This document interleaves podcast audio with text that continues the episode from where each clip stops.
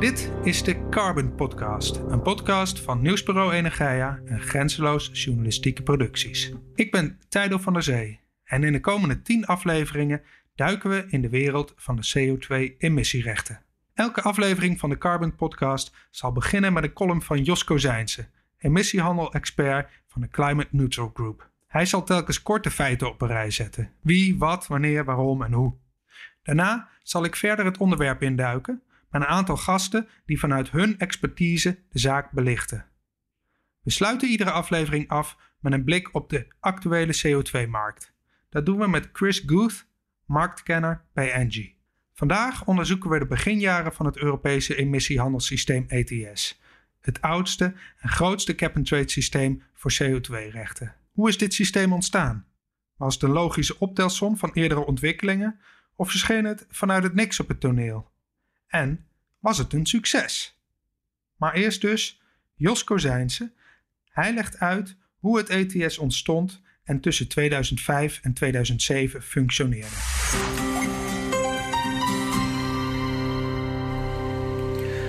De oorsprong van het Europese emissiehandelssysteem is het Kyoto-protocol. Dat werd in 1997 gesloten. Dat kwam best als verrassing ook, uh, en ook innovatief. Niet één milieudoel afspreken in één jaar, maar een CO2-budget voor een aantal jaren, 2008 tot en met 2012. En de Europese Unie moest 8% onder 1990 niveau blijven. Dat was het budget daar. En ik zat toen voor het eh, Milieuministerie in de Nederlandse delegatie. We gingen naar eh, Kyoto met een eh, pakket maatregelen die we wilden afspreken met landen. Over sectoren, over gecoördineerde maatregelen. Maar we kwamen terug met CO2-budgetten. Amerikaanse NGO's lobbyden ook ons in die tijd om, net als bij het Amerikaanse succesvolle SO2 en NOx-handelssysteem, ook voor CO2 met afnemende budgetten en handel te werken. Dat is ook een hele effectieve manier. Je moet als land met je totale emissies gewoon binnen het afgesproken budget blijven. En Europa heeft toen vrij snel na Kyoto een voorstel ingediend voor een pilot emissiehandel. Om ervaring op te doen, verrassend in 2008 voor het EGI moet. Zo'n 10.000 bedrijven vallen dan verplicht onder het emissiehandelssysteem. Ja, grote fabrieken en energieproductiebedrijven. En dat betekent voor die bedrijven een CO2-vergunning aanvragen, een CO2-monitoringplan indienen, CO2-rekening om rechten in te leveren naar gelang emissies. Vanuit de Kyoto-budgetten kan je dus een deel van het emissiebudget reserveren voor de deelnemers en dat verdelen in emissierechten. Dat is best zorgvuldig rekenen, hè? niet te veel rechten, niet te weinig. En sectoren met hoge en lage kosten om wat uh, diversiteit erin te houden. En hoe verdeel je die dan? De Europese Unie had 2,2 miljard ton rechten beschikbaar per jaar en ging dat allokeren op grond van grandfathering, hè, op basis van historische emissies. En elk land diende dan een nationaal allocatieplan in. En de Europese Commissie corrigeerde dat dan als het te ruim was naar hun zin. Nu gaat die allocatie anders. Nou, ik kan me herinneren dat die CO2-prijs in 2005 naar boven schoot. Ecofis had juist berekend dat het maximaal 20 euro per ton zou kosten om Kyoto te halen. Maar er waren nog weinig bedrijven actief. Weinig liquiditeitssysteem. Er was ook wel een strenge winter, dus die prijs zat al snel op 30 euro. Er zat natuurlijk overallocatie in het pilotsysteem. We wisten aan het begin niet hoeveel emissies die installaties nou hadden. Daar was de proeffase ook voor nodig. Inzicht en ervaring opdoen met monitoren en verificatie. En alle landen hadden eigenlijk al een overschot van 5 tot 10 procent extra. Maar dat was niet, niet erg, hè, want de rechten waren na de proeffase ook niet meer geldig in 2008, toen het moest uh, voor het EGI. Het was een, echt een leerzame proeffase in die zin. Nou, je krijgt als CO2-bedrijf een, uh, een budget. Wat ga je ermee doen? Ga je investeren in reducties en rechten verkopen? Of ga je rechten oppotten en meenemen naar later? Of ga je van tevoren extra inkopen? Nou, en elk bedrijf kan zo zijn strategie bepalen. En dat is eigenlijk ook de kern waarop de industrie ook uh, dit uh, hele systeem heeft geaccepteerd. Omdat het niet een uh, command-and-control systeem is. Elk bedrijf kan zijn strategie bepalen. Nou, en daarmee halen we met z'n allen de CO2-doelen. Dank Jos voor deze heldere introductie op het ETS. Uh, volgende aflevering uh, weer een uh, column van Jos. en vandaag praten we, zoals eerder gezegd, met Paul Koudstaal, plaatsvervangend sectorhoofd Klimaat, Lucht en Energie bij het Planbureau voor de Leefomgeving. En in 1996 gepromoveerd aan de Universiteit van Groningen op CO2-emissiehandel. Let wel, bijna tien jaar voordat emissiehandel daadwerkelijk van start ging. En we praten met Alexander de Roo van GroenLinks. ten tijde van de introductie van het ETS Europarlementariër voor GroenLinks en rapporteur namens het Europarlement over het ETS. Paul, allereerst eh, dank dat we deze podcast kunnen opnemen bij jouw werkgever, het PBL in Den Haag. Um, jij beschreef in jouw proefschrift de contouren van een Europees emissiehandelssysteem. Uh, je promoveerde in 1996 en een jaar later werd er bij de Verenigde Naties klimaattop in Kyoto voor het eerst over verhandelbare emissierechten gesproken. En pas in 2005 kwam het systeem in Europa van de grond. Uh, wanneer ben jij precies met jouw promotieonderzoek begonnen en waarom over dit onderwerp? Uh, dat zal in 1992 zijn gebeurd. Toen ben ik begonnen met mijn proefschrift. Waarom toen het onderwerp?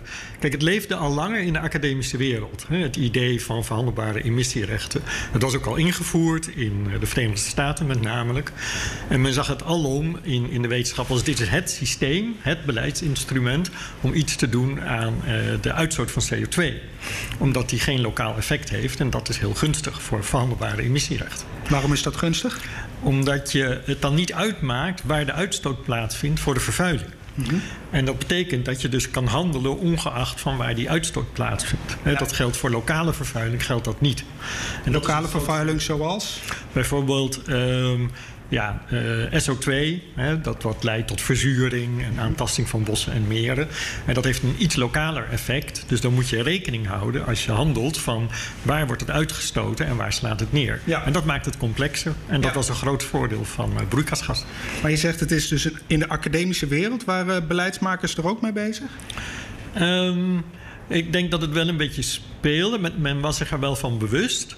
Maar in Europa was het eigenlijk nog niet toegepast. Behalve misschien met zaken als visrechten. Hè. Dat, dat, dat kan je een beetje ermee vergelijken. Ja. Maar het was toch vooral iets wat um, buiten Europa werd toegepast. Mm -hmm. Als echte verhandelbare emissierechten, hè, echt emissies. Uh, maar in de academische wereld was het wel bekend. En mijn promotor, Andries Nentjes, ja. die, dat was wel een, een voorvechter daarvan in de academische wereld in Nederland. Dus die had het idee, laten we daar eens een, een proefschrift over gaan ja, laten schrijven. Oké, okay. maar hij noemde het anders. Volgens mij noemde hij het vervuilingsrechten of milieuverbruiksrechten of zoiets, toch? Of, uh... Ja, weet je, dat is een beetje wat is de terminologie. Mm -hmm. En ik denk de verhandelbare emissierechten, ja, dat, dat, dat, dat bekt best wel, wel lekker. Hè? Ja. Dat, dat, dat, zeg je makkelijk. En, um, dat is eigenlijk wel. Maar dat moest, in, dat moest erin sluipen, die term. Want eerst waren er dus een aantal andere termen die ongeveer dezelfde lading hadden. Ja, ja. Dat, dat denk ik wel. Maar eigenlijk, ik, voor mij was het van begin af aan waren het uh, verhandelbare emissierechten. Okay. Er zijn grofweg drie manieren om uh, economieën minder CO2 uit te laten stoten, of bedrijven. Dus normering, een CO2-tax en verhandelbare emissierechten. Zou jij aan kunnen geven waarom en of jij vond of vindt uh, dat emissiehandel het beste instrument is? Um, ik ga niet gelijk zeggen dat emissiehandel per se beter is dan, uh, van, dan een heffing. Mm-hmm. Want een heffing kan ook leiden tot een efficiënte manier om je emissies te reduceren, dus tegen de laagst mogelijke kosten. Een voordeel van emissierechten is wel, en dat speelt zeker ook in een, in een internationale context, dat je uh, kan kiezen hoe je de rechten verdeelt. Je kan ze gratis weggeven, mm-hmm. grandfathering. Ja. Uh, je kan ze ook verkopen of veilen. En dat betekent dat de verdeling van de, de kosten van het reduceren van de, van de emissies, heb je wat meer mogelijkheden om mee te spelen dan als je een heffing invoert. Want alles wat je nog uitstoot, daar moet je een heffing over betalen. Ja. Dus ja. dat is een belangrijk verschil. En dat is een voordeel?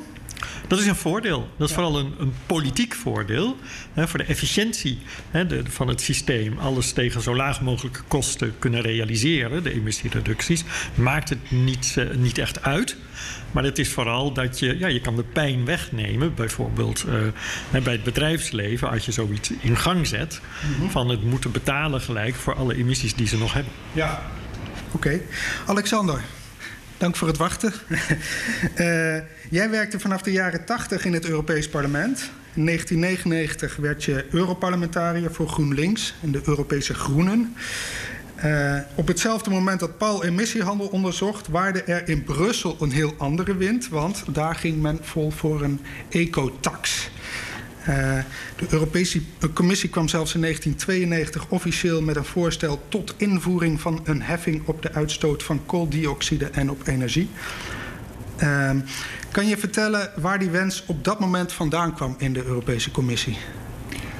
Nou, het was gewoon politiek. Een feit dat na 88 Wereldcongres van de Meteorologen... klimaat is echt een probleem dat ook het grote publiek zich begon te interesseren voor klimaat. We hebben natuurlijk eh, Zorgen voor Morgen gehad in Nederland, eind jaren 90. Dat maakte toch wel grote indruk. Nou, Nederland is geen eiland. Andere landen kijken er ook op die manier naar. Dus er moest wat gebeuren. Ja. We hadden als Groenen zelf een jaar eerder al een eigen voorstel gemaakt voor een energie-CO2-heffing van 20 dollar per vat uh, olie. Ja. Toen nog. Uh, euro's waren er nog niet. Anders was het ongetwijfeld in euro's uitgedrukt toen. EQ's. En, maar we liepen dus voor en we kietelden als groene fractie de Europese Commissie om met wat te komen, ja. Ja, ja. Um, het is nooit een succes. Het is nooit gelukt. Het is nooit gelukt, nee. Er zijn wel momenten geweest dat er er bijna was, politiek gezien. Mm -hmm. Het was 94 of 96, het Duits voorzitterschap Tupfer. Toen hadden we nog maar 12 landen. En het Verenigd Koninkrijk zegt nee. En de andere 11 wouden het wel doen. Mm -hmm. Spanje was volgens mij ook. Nee, Spanje was later. Maar hetzelfde verhaal. Eén land zei nee en de rest zei ja. Maar ja, belastingen moet met eenstemmigheid. Alle regeringen, 11, 12, 27, hoeveel zijn we tegenwoordig, moeten allemaal ja zeggen. Mm -hmm. Ja, en dat gebeurt dan natuurlijk eigenlijk niet. Nee. En dat is de reden waarom. Maar dat, die, is nog, dat is nog steeds zo? Want... Dat is nog steeds okay. zo. Er is in zee, het verdrag van Amsterdam. 97 is er een poging geweest van de Denen. Toen was Tony Blair net gekozen als premier. Dus die, de Tories waren weg. Toen dachten we, nu gaat het gebeuren. Nu gaan we voor ecologische belasting een uitzondering maken. Ja. Dus ze hebben nog twee uur onderhandeld. Een uitzondering in de zin van, dan gaan we met meerderheid... Daar gaan we met meerderheid stemmen. Of, of met unanimiteit min één of whatever. -hmm. Daar hebben ze nog twee uur s'nachts over verhandeld voor de nachtwacht. Tussen twaalf uur s'nachts en twee uur, maar ze kwamen er niet door. En uh, ja, het is nog steeds zo. Maar dus als Unanimiteit. de Brexit, eh, 30 jaar eerder had plaatsgevonden, dan hadden we nu wel een... Dan had het, hadden we een heffing gehad. Daar ben ik van overtuigd, ja. Uh, ja. ja. um, maar goed, inderdaad, ja, het, het Europarlement kreeg pas in 1993 volgens mij medebeslissingsmacht uh, met, ja. met de Europese Raad van Ministers. Dus ja. tot die tijd kon het Europees Parlement ook niet veel uh, betekenen op dit vlak, maar daarna dan uh, wel. Ja, daarna waren we gelijkwaardig aan de Raad. In de zin dat het Europees Parlement bij meerderheid en de Raad met twee derde meerderheid van de ministers ongeveer ja. moeten ja zeggen tegen een voorstel van de Europese Commissie. Natuurlijk onderhandelingen, amendementen om het te fine-tunen. Ja. Maar dat is de basis. Ja, maar dat was sowieso bij de ecotax niet het geval geweest. Nee. Is, nee. nee. Uh, hoe, uh, Paul, hoe landde uh, het idee voor een Europese CO2-tax in Nederland? Weet je dat?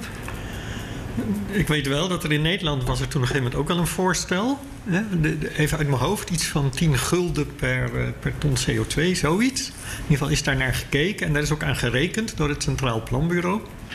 Wat je wel zag is dat de weerstand bij het bedrijfsleven was best groot mm-hmm. voor zoiets. Want dat zou toch, ja, dan moesten ze substantiële bedragen gaan betalen. En daar was het animo niet groot uh, voor. En bij het Centraal Planbureau is er toen ook een studie gedaan waarin men gekeken heeft naar wat de mogelijke verplaatsingseffecten zouden zijn van zo'n heffing. Mm-hmm. En die leken in die studie best wel redelijk groot te zijn. Dat hielp de discussie ook niet. Ja, ja en verplaatsing betekent dat bedrijven naar het buitenland verhuizen. Ja, ja. ja. En dat ze Nederland of Europa verlaten omdat het hier te duur wordt door zo'n ja. heffing. En ja. Dat, uh, ja, dat is nog steeds wel iets wat uh, ja, veel losmaakt en wat het lastig maakt om beleid te voeren. Ja. En Alexander, was het zo dat uh, in Europa dat, dat, dan, dat die discussie vooral gevoerd werd tussen lidstaten? Of merkten jullie ook dat Europese werkgeversverenigingen daar een, een, een rol hadden? Nou, die hebben ook wel een rol. En uh, heb ik ook de NGO's, de milieulobby en de lobby van de werkgevers, lobby van grote bedrijven. Het gaat allemaal door elkaar. En uh, nou, het was niet zo dat Europese werkgevers volstrekt tegen waren. Hè. Dat emissiehandelssysteem vonden ze eigenlijk wel aantrekkelijker dan, dan de heffing die daarvoor natuurlijk politiek ja. naar voren werd gebracht. Niet dat ze nou enthousiast waren, maar ze gingen niet voluit tegen. Nee. Wat natuurlijk ook weer bij de milieugroepen. Hm, is dat natuurlijk wel, hè? deugt dat systeem wel. Ja, ja, maar dat speelde toen nog niet, hè, emissiehandel. Uh, want dat kwam pas na Kyoto. Uh, dus laten we dat heel even pakken. Hè. Dan gaan we van Europees naar het, naar het internationale toneel. Uh, in 1997. In de slotverklaring werden voor het eerst internationaal bindende toezeggingen gedaan. we hoorden het uh, Jos Kozijnse al zeggen in zijn column. Over de reductie van broeikasgassen binnen een bepaald tijdsbestek. En daar komt dan een methodiek naar voren waarin de Europese politiek dus nog niet eerder publiekelijk over gesproken werd. Handel in CO2-rechten. En het idee van zo'n cap-and-trade systeem kwam vanuit Amerika van de, toenmalige, van, uh, van de mensen rond de toenmalige president Bill Clinton. Uh, kan jij daar nog meer over vertellen, Paul? Ja, wat, wat, je zag in die tijd is dat ze in Amerika begonnen waren met invoering van wat tot dan toe het grootste emissiehandelssysteem ter wereld zou zijn. En dat is de zwaveldioxidehandel voor elektriciteitscentrales in de VS. Mm-hmm. Dus dat, het, het, was daarmee daar al een bekend instrument in het milieubeleid. En zoals ik al eerder heb gezegd, een instrument wat heel geschikt is ja. voor, voor uh, broeikasgassen. Dus was het logisch dat zij daar ook mee zouden komen. En, maar uh, je had eerder gezegd van bij zwavel gaat het minder goed omdat het lokaal gebonden is. Werkte dat toch in Amerika wel goed? Of hadden ze daar lokaal ingeregeld of zo? Of? Nou, die, het is wel het idee dat er dan wel een, een grens kan zijn dat, dat je niet zomaar elke handel toe kan staan, uh, omdat het kan leiden tot overschrijding van lokale problemen. Mm-hmm. Maar zwaveldioxide uit elektriciteitscentrales, die hebben hele hoge schoorstenen. Oh ja. Dus dat verspreidt zich heel erg. dat geldt ook zo in Europa. En dat maakt dat uh, ja, die verspreiding al zodanig is dat dat eigenlijk geen probleem is. Nee, nee oké. Overigens hadden ze in Amerika ook geprobeerd om een CO2-tax in te voeren. Een aantal jaar daarvoor. Hetzelfde verhaal. Lukte niet. Nee, en kijk, in Amerika is de weerstand tegen belastingen ook nog iets groter dan in mhm. Europa. Ja. dus dat, dat zal het zeker niet makkelijker hebben gemaakt. Nee, maar dat maakt dus dat een vruchtbare bodem om dan inderdaad toch maar uh, een CO2-handelssysteem uh, in, uh, in te voeren. Ehm, even kijken. Uh, Alexander, hoe heb jij toen ervaren dat er ineens vanuit uh, Amerika een nieuw idee kwam overwaaien, emissiehandel? Nou, we hadden natuurlijk ook de academische literatuur al bestudeerd. Hè. Ik had in 1998 uh, al een uh, verhaal geschreven over de ecotax voor GroenLinks. De eerste campagne toen samen met Bram van Ooyen. Nou, toen had, de tradable permits, zoals het in het Engels heet, die hadden we ook al bestudeerd. Dus dat ja. wisten we al wel. Mm -hmm. Maar het was gewoon politiek belangrijk dat er nu op een andere voet werd gezet. Hè? Dus weg van de heffing, weg van de unanimiteit. Naar een systeem tweederde meerderheid in de Raad van Ministers. En gewone meerderheid in het Europees Parlement. Ja. Dat was voor ons de grote winst. Mm -hmm. En uh, Jos Del Beker, de hoge ambtenaar van de Europese Commissie, die had inderdaad het zwavelsysteem in Amerika bestudeerd. En die zei: hé, hey, dat is eigenlijk perfect, want daarmee kunnen we het klimaatvraagstuk op het milieuartikel van het verdrag baseren. En niet op het belastingartikel. Ja. En uh, ja, dat is hem gewoon gelukt. Mm -hmm. Beetje af. Ja. Waren er overigens nog tegenstemmen toen? Op, in het Europees Parlement viel het wel mee. Ja, en bij de Raad? Of... Bij de Raad was wat meer weerstand, maar die, ja, die kon al overstemd worden. En ja. dat is natuurlijk zo gauw je weet dat je overstemd gaat worden of kan worden, mm-hmm. krijg je al een hele andere discussie. Ja, dan werk je eerder toch naar een soort consensus. Ja. Ja. ja. Uh, en Paul, hoe was dat voor jou? Uh, een jaar eerder was jij gepromoveerd en dan komt in Kyoto komt er dan uh, zo'n passage wordt er opgenomen. Uh, ja, kijk, het, het, is niet heel vaak dat je met je promotie, je proefschrift uh, ook, ook, nog maar enigszins actueel bent. Mm -hmm. Dat had ik al tijdens het schrijven, omdat toen die discussie over die uh, CO2-taxen, die heffing liep. Hè, toen werd ik ook best wel veel gevraagd om, om daarover te kunnen vertellen. Dat maakt het wel aanmerkelijk leuker dan vier jaar opgesloten zitten op een kamertje. En met Kyoto werd er wel weer een stap gezet. Toen ging het eigenlijk toch nog wel vooral om handel tussen landen. Mm -hmm. hè, en pas later kwam de uitwerking echt in in een Europees systeem. Ja, ja. Uh, ja, Europees systeem. In 2000 kwam de Europese Commissie met het groenboek over de handel in broeikasgasemissierechten binnen de Europese Unie. Uh, ja, ik heb de notulen er nog even op nageslagen. Alexander. Notulen van wat of van wie? Van een vergadering in, de, in het Europees ah, parlement. Okay. Waarin jij zegt Het groenboek over verhandelbare emissierechten binnen Europa is een uitstekend alternatief. Ja, ja dat herinner ik me niet, maar het zal wel. Ja, we waren enthousiast. Ja, Want we hadden natuurlijk tien jaar geknokt voor die heffing en die kwam er niet. Nee.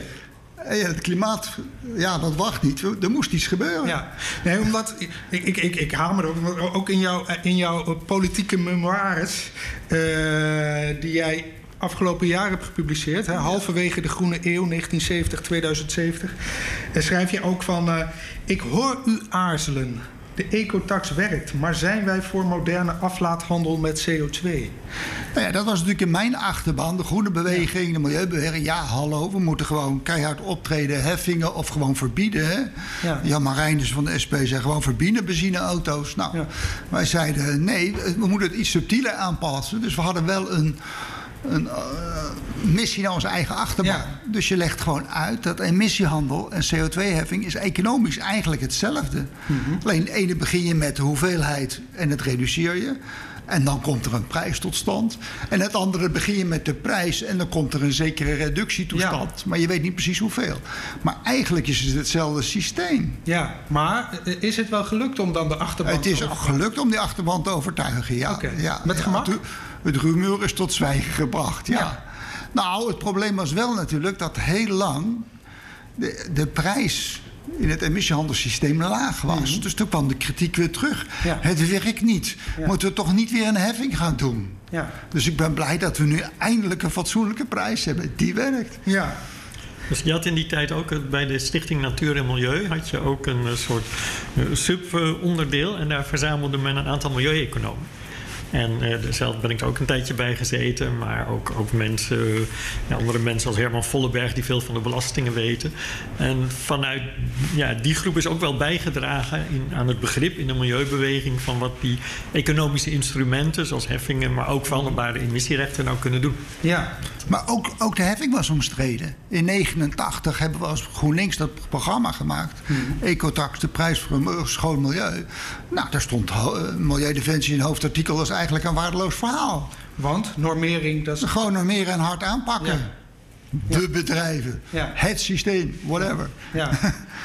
ja, en ja, als je het systeem echt wil veranderen, omkrempelen, zoals de Duitsers dat noemen, ja, dan moet je dat met slimme instrumenten doen. Ja. Um, jij, Alexander, werd uh, daarna, uh, het ETS was aangenomen door het Europees Parlement, maar dan werd jij rapporteur voor uh, de koppelingsrichtlijn. Ja. Uh, wat hield die richtlijn in en wat was jouw rol? Nou, kijk, uh, in de beginfase was het zo: je, je hoefde niet alle rechten in Europa te doen. Je mocht ook een deel van de reductie buiten Europa doen, mm -hmm. bijvoorbeeld in Zuid-Afrika. Dus was er de lobby van de kernenergie-industrie die zei: Nou, als Nederland nou een paar kerncentrales of, neer, neerzet in uh, Zuid-Afrika. En dan, uh, nou, dan, kun, dan kan Nederland en de bedrijven kunnen het dan mooi aftrekken van wat hier moet gebeuren. Nou, dat zagen wij natuurlijk niet zitten als groenen. Tegelijkertijd was er ook de lobby van Latijns-Amerikaanse landen. En veel breder eigenlijk. Die zeiden, nou, we hebben heel veel bossen. Dat groeit lekker. Dat neemt CO2 uit de lucht. Die moeten eigenlijk ook in dat systeem. Ja. Of, of hele grote dammen. Hè? Waterkracht nog steeds een belangrijke bron van hernieuwbare energie. Dat gaan we dat lek flinker uitbouwen. Mm. Maar daar zijn ook milieuproblemen bij. Nou, daar moest ik een beetje schipperen. Hoe gaan we dat nou een beetje inkaderen? Het wel toestaan, maar het een beetje indammen. Dat het niet te erg wordt. Ja. Want het ging wel om 10, 20, misschien wel 30 procent van de emissiereductie. Ja. En Paul, ondertussen zit men in Nederland niet stil. Een commissie onder leiding van voormalig Shell-topman uh, Peter Voogtländer doet een alternatief voorstel. Kan jij uitleggen wat dat voorstel was? En kon je je erin vinden? Ja, het, het idee van, van het Europese systeem was het, gewoon een hard plafond. Hè, waarbij bedrijven gewoon een, een, eigen doelstelling krijgen binnen dat plafond en daaraan moeten voldoen. Dat is gedefinieerd in termen van gewoon een hoeveelheid emissierechten. Een mhm. hoeveelheid emissies die je mag uitstoten en that's it.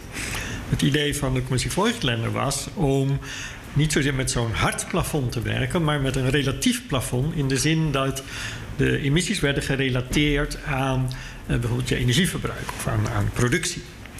En dat betekent dat als je dan meer gaat produceren, ja, dan kan je ook meer uitstoten. Mhm. Want alleen de relatieve emissie moet omlaag. Dus er is ook niet een absoluut plafond. Terwijl onder het Europese systeem, als je meer gaat produceren en dus meer uitstoot, ja, dat plafond dat is er nog steeds. Dat schuift niet op. En dat was het grote verschil. En vanuit het milieu bekeken is dat natuurlijk wel een nadeel. Hè, dat je niet ehm, aan dat vaste plafond hebt, waardoor je zeker weet dat je je milieudoelstelling haalt. Ehm, voor bedrijven is er een beetje een voordeel dat groei worden ze minder in belemmerd. Maar goed, dat is, is een beetje een afweging. En het is ook wel een wat minder efficiënt systeem. Ja. Het leidt niet noodzakelijkerwijs tot de, de laagste kosten. Hè, wat je wel hebt als je een, een, ja, een standaard emissiehandelssysteem hebt. Het, Ja. is, het is moeilijker te verifiëren ook. Ja, je moet meer weten Ja, van Veel bedrijven. meer weten. Ja. Ja, Ja. dat is een, een bijkomend nadeel. Ja. En wat was het... eh, welk lot was het plan beschoren? Ehm, ja, het, het, eh, tegen de tijd dat men met een eindrapport kwam, eh, lag ook het voorstel van de Europese Commissie er voor een eh, emissiehandelssysteem voor Europa. Ja, toen was het niet meer relevant. Het was niet goed getimed, sowieso. Ehm, nee, in die zin niet. Maar goed, toen ze begonnen was het natuurlijk nog niet 100% duidelijk dat er een Europees Nee. systeem zou komen. Maar relatief plafond is er niet gekomen. Ehm, jouw proefschrift. ehm, in hoeverre eh, is eigenlijk het ETS vormgegeven eh, volgens de lijnen die je daarin uiteenzet? Ja, de, eh, de realiteit is nooit zo mooi als het model. eh, als wat je bedenkt in een proefschrift. Ehm, kijk, een belangrijk verschil is dat in mijn proefschrift was ik uitgegaan van een systeem wat de hele economie, het hele energiesysteem, alle uitstoot dekt in, eh, in, in Europa. En het emissiehandelssysteem wat er is gekomen, dat dekt natuurlijk alleen de uitstoot van de, de grote industrie en de energieproducenten. En, en de luchtvaart tot op zekere hoogte. En dat is een groot verschil. Een van de consequenties daarvan is, is dat voor een systeem wat de, het hele energiesysteem dekt, kan je controleren op het niveau waar brandstoffen eh, ja, het systeem ingaan. En geproduceerd worden of geïmporteerd. Dus dat is relatief makkelijk. En welke brandstoffen heb je dan ook? En dan denk je aan eh, steenkool, olie, gas. Alle brandstoffen waar bij de verbranding CO2 vrijkomt. Eh, dat is heel makkelijk. Hè? Dat, dat lijkt ook op hoe we belastingen eigenlijk heffen. Nu is besloten in het emissiehandelssysteem... we doen het op het niveau van bedrijven. Die moeten hun uitstoot verifiëren en dat moeten ze eh, ja, rapporten over overhandigen. Dat werkt op zich ook best goed. En daarbij kijkt men ook naar wat ze gebruiken aan olie of gas of steenkool. En dat is heel vergelijkbaar, maar het is wel per bedrijf moet je dat doen. Ja, ehm, in fase 1, jullie zeiden al, hè, die prijs die was even 30 euro, maar toen eh, ging die heel snel naar beneden, die prijs. Ehm, wat was daarvan de reden?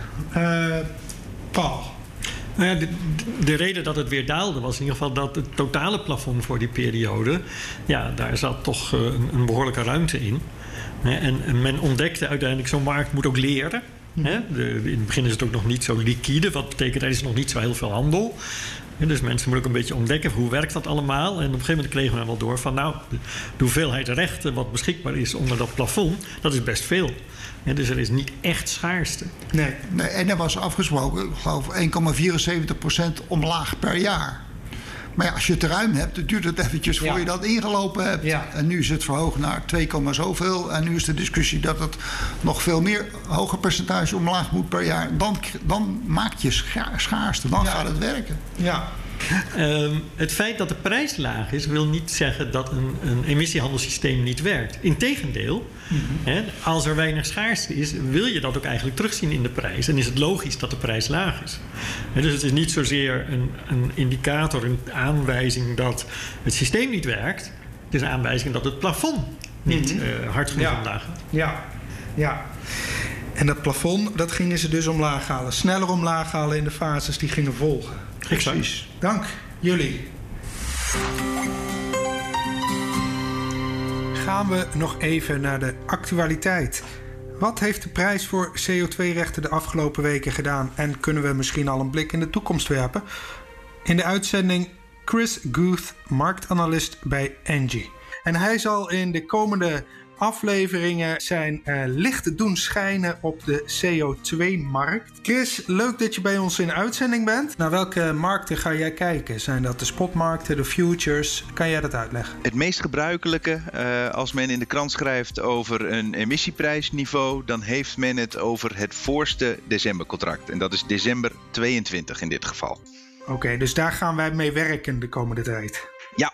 Nou Chris, zoals we bij de meeste beurzen hebben gezien afgelopen weken, was er ook uh, dik spektakel uh, op de CO2-beurs. Ik ga jou straks vragen om uh, die laatste weken te duiden. Maar kan je eerst even heel kort schetsen van wat heeft die prijs de afgelopen paar jaar gedaan en welke factoren lagen daaraan ten grondslag? Wij komen eigenlijk vanaf uh, 2015 uh, lag de CO2-emissieprijs rond de 5 euro per ton.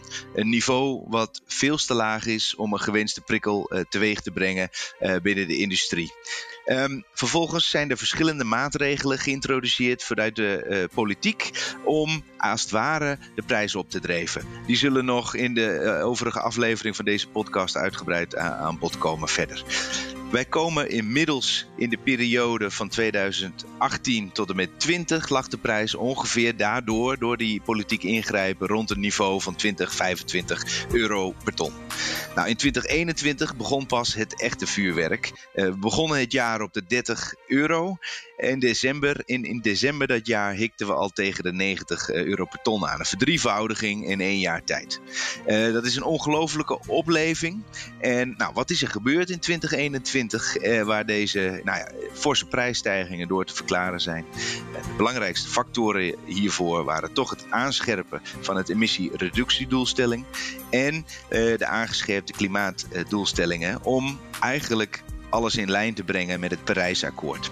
Um, de klimaatambities die trokken echter ook de aandacht van speculanten en investeerders die dit plan als een mooi instapmoment zagen. En in het vakjargon werd het investeren in een emissieprijs, CO2-emissieprijs, als een one-way bet omschreven. En dus tikte hij bijna de 100 euro aan. We hebben de afgelopen weken bijna de 100 euro per ton aangetikt. Maar na de invasie van Rusland in Oekraïne uh, hebben we eigenlijk een ongekende uh, prijsval gezien. Uh, wat vermoedelijk werd veroorzaakt doordat die speculanten hun winst wilden nemen. dus die posities die werden weer van de hand gedaan. Een verkooporder vindt plaats met een prijsdrukkend effect. En mogelijk ook dat ja, bedrijven met Russische entiteiten of eigenaren ook ervoor gekozen hebben om hele, op hele korte korte termijn emissierechten van de hand te doen om cash te genereren met de aanstaande sancties. Dus ja. dat bracht de prijs in een ongekende vrije val. In een paar dagen tijd uh, naar 60 euro, onder de 60 euro nog, uh, dacht ik. Correct. Ja, en nou is hij sinds een week of twee weer uh, langzaam, rustig, gestaag aan het opkrabbelen. Ja, ze zeggen in mijn vakgebied: je moet geen uh, vallend mes proberen te vangen, want daar kan je je aan snijden. Maar inmiddels lijken wat marktpartijen zich eraan te wagen. Uh, met andere woorden, vermoedelijk de bedrijven die deelnameplichtig zijn aan het emissiehandelssysteem, die kiezen ervoor om bij een prijsniveau van 60 of kortstondig onder de 60 weer in te stappen en hun voorraden wat uit te breiden om hun ja. toekomstige uitstoot daarmee af te dekken. Ja, nou hopelijk uh, hebben ze geen uh, bloed aan hun handen straks door het uh, pakken van dat vallende mes. Fundamenteel ben ik wel van mening en voorzie je de komende jaren een nog krappere aanbod. Doordat de aanbod ook door de aanpassingen die gedaan zijn of nog aanstaande zijn, het aanbod zal worden ingeperkt. En met andere woorden, het neerwaarts potentieel op structurele basis, ja. die lijkt wel wat beperkt. Oké, okay. nou dat is, dat is goed om te horen. dankjewel. Uh, Chris, uh, voor deze heldere uitleg. Geen dank, Tijdo, en tot de volgende keer. Tot de volgende keer, hoi. En hiermee sluiten we deze eerste aflevering af. Aflevering 2 staat vanaf 13 april online. Daarin hebben we het over de tweede en derde fase van het ETS. En dat is een periode waarin de economische crisis een flinke stok tussen de wielen stak van het vernieuwde ETS. In de uitzending praten we dan met professor Edwin Woerdman en consultant Dian Philipsen. Mis de aflevering niet en abonneer je dus op de Carbon Podcast in je favoriete podcast-app.